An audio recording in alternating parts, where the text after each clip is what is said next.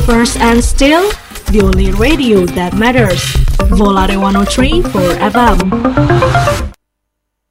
1034 Polar FM Jendara Assalamualaikum Berjumpa kembali kita Alhamdulillah Di program Ruang Tamu Untuk edisi hari ini Jumat 15 Juli 2022 Gimana kabarnya Bu Jendara? Semoga sehat Lancar semua urusan Dan harapan yang bisa dicapai untuk hari ini ya Dan seperti biasa Bu Jendara Setiap hari Jumat Kita kedatangan uh, Ustadz Alias Yang bakal mengangkat satu topik yang kemudian bisa kita perbincangkan dan semoga juga bisa menambah pundi-pundi amalan kita ya Ustadz. Ya. Assalamualaikum.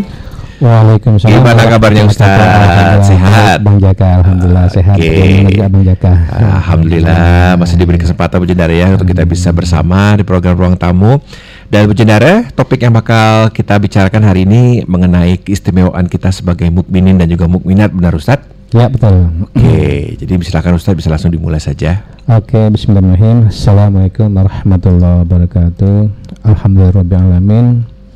Wassalatu wassalamu ala asrafil anbiya'i wal mursalin wa ala alihi wa ashabi ajmain. Uh, Bersyukur kita pada Allah subhanahu wa ta'ala pagi hari ini Jumat uh, Hari yang istimewa uh, bagi umat muslim. Mari kita bersama-sama senantiasa bersyukur uh, Apa pun kondisi kita Insya Allah Allah akan menambah uh, nikmat kita Uh, yang rahmati Allah, sebagaimana sampaikan Bang Jaka tadi, tema kita pada pagi hari ini keistimewaan uh, muslimin dan mukminin ya. Keistimewaan orang Islam baik laki-laki maupun perempuan. Uh, mari kita lihat dalam hadis uh, At-Tabrani, laisa syai'un akramu 'alallahi minal mu'min. Tidak ada orang yang lebih mulia di sisi Allah dari seorang mukmin uh, perlu diketahui uh, seorang mukmin itu adalah kriterianya adalah melakukan uh, melaksanakan rukun iman yang enam dan melaksanakan rukun Islam yang lima dan yang kelima ya, haji bagi yang mampu. Oke. Okay. Nah, tentu bagi kita yang tidak mampu, tentu kewajiban kita yang kelima uh, belum. Dan sekarang ini yang kelima, walaupun kita mampu, tapi kita memiliki uh, apa data tunggu yang cukup panjang untuk bisa melaksanakan sebagai orang mukmin yang kelima rukun rukun Islam yang kelima. Ya, insya uh, insya Allah orang Muslim uh, sebagian besar sudah mampu untuk membayar uh, apa uh, perjalanan ibadah haji, tetapi uh, karena kuota yang sangat terbatas, maka tugas kita hanya mendaftar dan kewajiban pemerintah untuk memberangkatkan kita. Nah, jadi tenang saja bilang darah walaupun nanti pada akhirnya kita tidak berangkat karena mungkin usia karena faktor yang lain-lain maka insya Allah Allah akan mencatat kita sebagai orang yang uh, mudah-mudahan sebagai orang yang telah melaksanakan ibadah haji karena apa karena faktor uh, sesuatu yang hal yang di luar uh, kuasa kita sebagai kuasa kita manusia, sebagai ya. manusia nah begitu uh, nah Orang mukmin kriterianya tadi adalah melaksanakan rukun iman. Nah, kita tahu rukun iman itu ada enam ya. Kemudian rukun Islam ya, ada lima. Dan tentu di antara pundi-pundi di antara makanya ada berapa uh, apa ada berapa riwayat hadis bahwa orang yang ada bentuk-bentuk atau tempat-tempat doa yang dikabulkan ya. Tetapi di sini ada dikatakan dalam hadis Bukhari ini bahwa uh, seseorang itu uh, apabila memohon ya apabila dia memohon maka Allah akan menerima atau mengabulkan permintaannya. Nah, ini keistimewaan orang tertentu yang mudah-mudahan di antara kita darah ada yang uh, termasuk orang-orang yang dikelompokkan seperti ini. Kemudian uh, dalam hadis At-Tirmizi dan At-Tabrani juga dikatakan bahwa uh, se yang se apa yang semakna dengan di hadis di atas bahwa waspadalah ya waspadalah terhadap firasat seorang mukmin. Sesungguhnya dia melihat dengan nur Allah. Nah apa yang dimaksud dengan nur Allah? Bahwa dia e, berpikir bertindak dan berbuat dan memberikan suatu gagasan itu berdasarkan e, kedekatan dia dengan Allah Subhanahu wa taala. Nah uh, untuk mengetahui siapa yang dekat dengan Allah, uh, maka kita berlomba-lomba uh, setiap orang mukmin untuk selalu dekat dengan Allah Subhanahu wa taala dan apabila kita dekat dengan Allah, Allah akan memberikan sebuah uh, nur ilahi kepada orang tersebut sehingga dia seolah-olah uh, mampu berfirasat sesuatu yang mungkin orang lain tidak orang lain tak mampu untuk melakukannya. Nah, tentu firasat-firasat seorang muslim orang-orang mukmin ini uh, berdasarkan ilmu pengetahuan ya, berdasarkan ilmu pengetahuan bukan uh, bukan berdasarkan perasaan prasangka-prasangka saja, tapi berdasarkan eh, data-data, berdasarkan ilmu pengetahuan dan mereka uh, selalu dekat dengan Allah. Maka Allah katakan dalam Quran bahwa uh, orang yang berilmu itu adalah orang yang dekat dengan Allah. Ya. Yeah, okay. Nah, jadi sesungguhnya hakikat dari sebuah uh, dekat dengan Allah adalah orang yang berilmu. Ya, di di di di dunia ini ada dua pilihan, ya, ada dua kategori, ada orang yang beribadah tanpa berilmu, ada juga orang yang uh, ahli ilmu uh, dan juga ahli ibadah. Nah, yang di yang yang di mata Allah adalah orang yang berilmu dan orang yang ahli ibadah. Tetapi ada juga oleh pilihannya orang yang ahli ibadah tanpa berilmu. Dan itu juga uh, sama-sama dari Allah Subhanahu wa taala tentu nanti uh, akan mendapatkan sesuai dengan kemampuannya di uh, amal-amalnya akan tercatat berdasarkan kemampuan dan keistimewaannya masing-masing.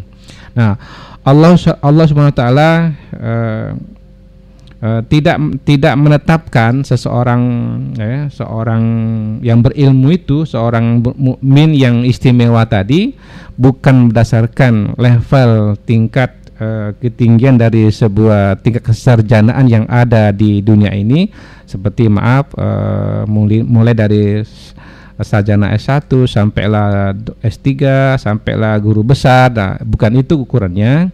Tetapi ukuran adalah mereka yang mampu e, mencari ilmu pengetahuan sedalam-dalamnya baik dalam bentuk gelar maupun tidak. Dan dia mengamalkan ajaran-ajaran Allah dan Rasulnya dan dia dekat dengan Allah. Dan itulah dikategorikan termasuk kelompok orang yang berilmu di hadapan Allah Subhanahu wa taala. Dan mereka inilah termasuk kelompok-kelompok orang-orang yang sangat dekat Allah dan mereka berpikir bertindak berdasarkan nur Allah Subhanahu wa taala atau berdasarkan cahaya-cahaya uh, dari Allah Subhanahu wa taala dan cahaya itu bisa saja berupa ilham. Uh, zaman Nabi uh, bukan ilham tapi zaman Nabi namanya mukjizat ya, mukjizat atau wahyu. Sementara manusia sekarang ini bukan mukjizat, bukan wahyu, tetapi adalah e, nur atau ilham yang diberikan kepada umat manusia, e, khususnya orang-orang Islam. Nah, bujan rahmati Allah, e, mari kita juga lihat dalam hadis At-Tabrani e, dikatakan bahwa sebaik-baik umatku apabila e, pergi musyafir, ya, dia berbuka, puasa dan sholat kosor. Nah, hmm dan dan jika berbuat kebaikan mereka bergembira. Tetapi apabila melakukan keburukan dia beristighfar. Nah ini ada dua kelompok. Ya kelompok pertama tadi katakan bahwa apabila kita diberi keringanan oleh Allah Subhanahu wa taala seperti kita musafir kan Allah memberikan keringanan maka kita berbuka. Nah, kalau kita berpuasa, maka kita berbuka. Dan karena ada sholat yang diringankan, ya, ada dispensasi yang biasanya empat rakaat menjadi dua rakaat atau kosor, nah kita lakukan. Dan apabila berbuat kebaikan, uh, mereka bergembira. Dan sebaliknya, kalau mereka berbuat uh, kebaik apa keburukan atau kesalahan, maka orang mukmin itu uh, merasa bersalah, uh, dia menyesal dan dia selalu beristighfar. Nah inilah umat-umat uh, yang oleh Allah dikatakan uh, mereka dianggap orang-orang yang uh, apa melakukan kebaikan yang dianggap orang-orang yang mulia. Jadi sebab yang rahmati Allah dan sebaliknya uh, dan seburuk-buruk umatku adalah yang dilahirkan dalam kenikmatan dan dibesarkan dengannya makanannya sebaik-baik makanan dia mengenakan pakaian mewah-mewah dan bila berkata dia tidak benar atau tidak jujur. Nah ini termasuk oh, seburuk-buruknya orang-orang uh, seburuk-buruknya umat manusia. Jadi seburuk-buruknya umat manusia dikatakan uh, dia dilahirkan dalam keadaan uh, katakanlah sukses, dalam keadaan mampu, dalam keadaan bergelimang uh, harta, kemudian uh, termasuk juga makanan uh, merupakan menu-menu yang sangat istimewa. Kemudian uh, apabila dia apa namanya berpakaian menggunakan pakaian yang serba mewah dan Uh, kelemahannya mereka berkata selalu uh, katakanlah bersifat munafik atau tidak jujur atau uh, tidak benar. Nah, kelompok ini termasuk kelompok orang-orang seburuk-buruknya uh, manusia. Dan tadi yang di atas itu dianggap manusia yang sebaik-baiknya di hadapan Allah Subhanahu wa taala. Makanya yang dalam mati Allah ketika kita uh, dalam keadaan perjalanan ambil itu keringanan. Ya. Ya, jangan kita merasa kuat uh, seolah-olah ada kat, ada apa oh aku kuat enggak uh, apa-apa. Nah itu ada ada ada dikhawatirkan dikhawatirkan kita masuk orang-orang yang sombong. Nah jadi jadi kita menghindari jadi Islam itu menghindari sedikit pun uh, ada kalimat-kalimat sombong yang ada uh, di muka bumi ini. Uh, sebuah contoh yang dalam Allah uh, saya uh, mendapat informasi orang yang dipercaya uh, seorang kiai yang tahfiz 30 juz dan mereka juga pernah menyampaikan materi di uh, radio Volari ini. Uh, mereka sudah almarhum uh, dan mereka berangkat naik haji uh, yang Bang Jaka. Hmm. uh, berangkat naik haji uh, kemudian dia uh, ini apa kiai ini minta izin sama mamanya. Mak aku izin lo mau keluar. Ya. uh, mamanya pesan hati-hati hati-hati nak apa kata anaknya? Ah gampang. Ya. ya, kalimat gampang inilah ternyata Allah sesatkan uh, berapa jam uh, sehingga dia menginsafi kesalahannya. Oh ya, kalimat saya tadi ternyata ada kalimat yang kalimat sombong. Tuh, nah, merasa Ustaz ya. Ya, jadi jadi Allah karena karena di tanah haram orang tidak boleh berbuat uh, sedikit pun uh, sombong. Kan banyak contoh di YouTube itu kan. Jadi orang-orang yang melakukan sebuah keburukan, kesombongan, keangkuhan maka Allah langsung beri uh, beri langsung apa namanya semacam pembelajaran nah, ketika dia insyaf maka Allah sudah balikkan uh, seperti semula. Nah, kita pun demikian ketika kita dalam perjalanan di muka bumi ini, kita mungkin ke Singkawang, ke Sambas, ke Jawa. Nah, karena Allah berikan keringanan, ya kalau kalau kita berpuasa memang di, di, uh, dibolehkan kita berbuka. Dan juga apa uh, diperbolehkan kita nggak nggak berbuka kalau kita mampu. Tetapi karena ada pilihan ya. Karena ada pilihan kita mungkin tadinya kita udah nggak kuat tapi karena puasa kita uh, nggak mau buka. Tapi uh, karena ada pilihan inilah maka kita sebaiknya kita uh, berbuka. Karena di, kita dianggap termasuk umat-umat yang terbaik. Nah kemudian uh, dalam hadis ini juga dikatakan Sholat itu kan ada keringanan yang darah ya. Kalau kita mau uh, ke Singkawang, nah kita di, sudah sudah diperbolehkan untuk jamak ya, jamak biasa atau jamak kosor. Nah jamak kosor itu kan mem mempersingkat yang juhur menjadi dua rakaat, kemudian yang apa, yang asar menjadi dua rakaat, yang yang tidak di, yang tidak bisa dikosorkan maghrib, subuh ya, nah, bisa di, bisa dikosor.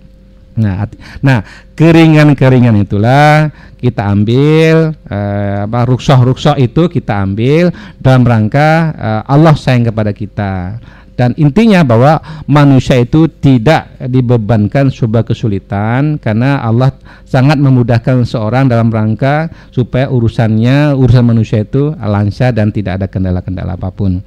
Bujang darah Allah kemudian uh, dalam hadis yang lain juga dikatakan bahwa uh, barang siapa yang menyenangi amalan kebaikan dan menyedihkan bersedih dengan keburukannya maka dialah orang mukmin.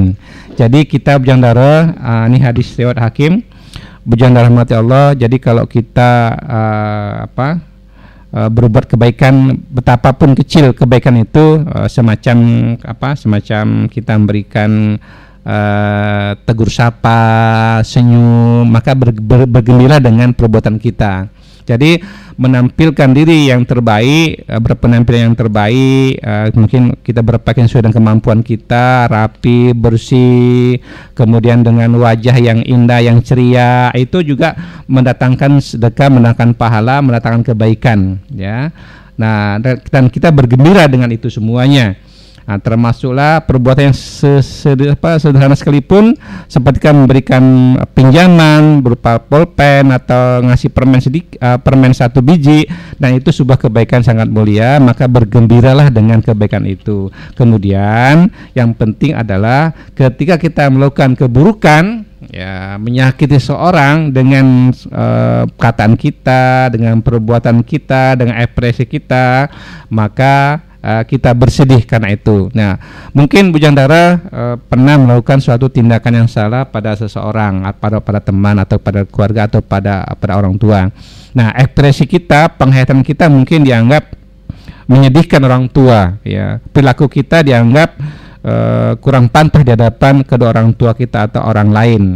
Ya, atau tindakan kita yang lain mungkin tanpa kita sadari ternyata menyakitkan orang lain. Nah, ketika itu kita menyadari kesalahan kita, maka kita bersedih. Nah, ketika kita bersedih, ketika kita merasa bersalah, maka bersegeralah beristighfar dan mohon maaf kepada seseorang. Nah, ketika dia bersedih, nah ketika dia minta maaf, kemudian dia beristighfar pada Allah Subhanahu wa taala, Allah akan ampuni dosa-dosanya dan itulah seorang mukmin yang sejati, orang mukmin yang baik karena mereka menyadari kesalahannya. Kan ada memang kalau kita berdiskusi, kalau kita berbicara, kalau kita uh, apa uh, berbincang-bincang dengan teman-teman, kadang-kadang ada kalimat-kalimat kita uh, menusuk perasaan seorang. Nah, kita tak merasa uh, orang lain kita tidak merasa tapi orang tersinggung atau sebaliknya orang lain tak orang lain enggak uh, tersinggung tapi kita merasa. Nah, itulah uh, kelebihan dari orang mukmin dia merasakan uh, berkah. Apa itu berkah? Atau itu rahmat? Nah, dalam tafsir dalam dalam tafsir Al-Misbah itu dikatakan seorang muslim, seorang mukmin, ya seorang Islam yang mendapatkan rahmat uh, Ar-Rahman adalah mereka mampu membedakan ya mampu membedakan mana perbuatan baik mana perbuatan buruk mana perbuatan halal mana perbuatan makruh mana perbuatan haram. Jadi mereka mampu membedakan antara yang hak dan yang batil maka dialah yang dikatakan orang yang telah mendapatkan rahmat Allah atau rahimnya Allah Subhanahu wa taala. Ya jadi itu bilang rahmat Allah.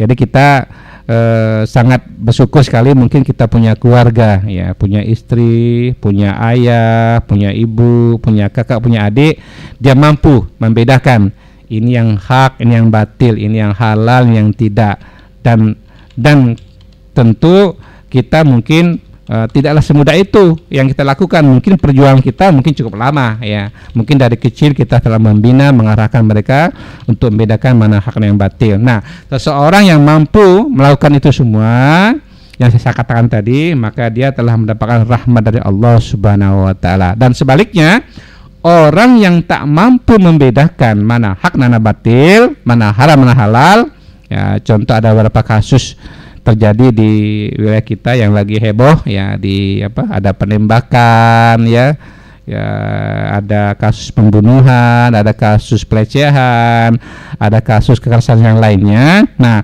mereka tak mampu membedakan mana hak mana batil, ya maka mereka di hadapan Allah Subhanahu wa taala belum dikelompokkan orang yang mendapatkan rahmat Allah Subhanahu wa taala. Nah, bersyukurlah kita orang muslim ya ber, bersyukurlah kita sebagai manusia mampu membedakan mana hak dan dan mana yang batil.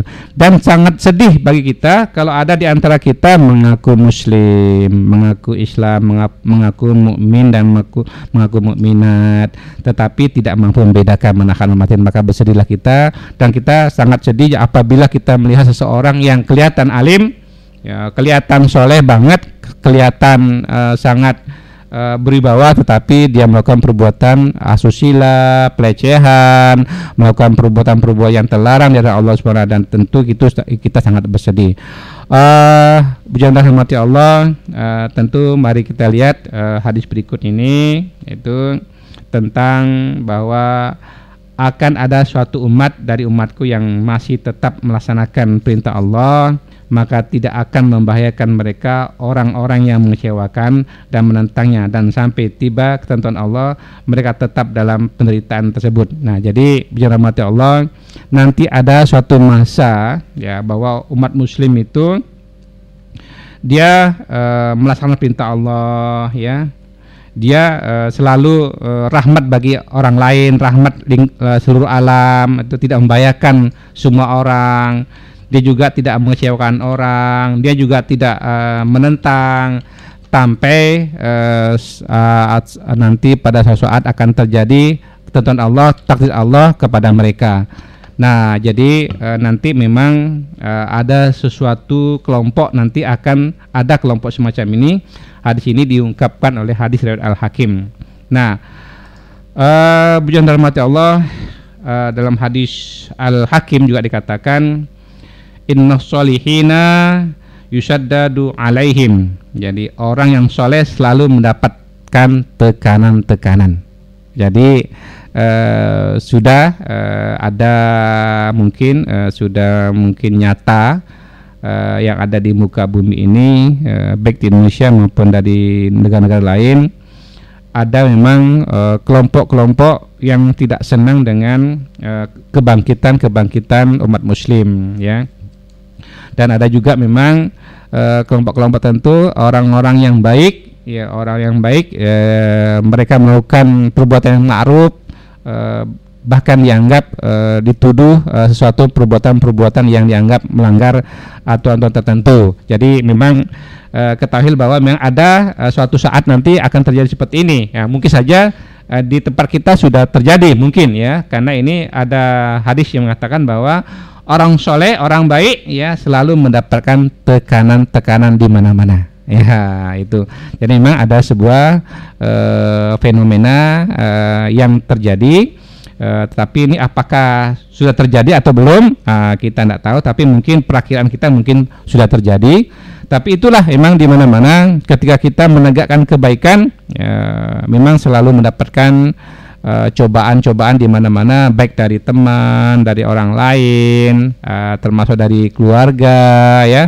Memang seperti itu. Nah, itu tantangan bagi orang-orang baik, orang-orang yang berpikir positif, orang soleh dalam rangka untuk memperjuangkan uh, apa uh, kebenaran-kebenaran di muka bumi ini.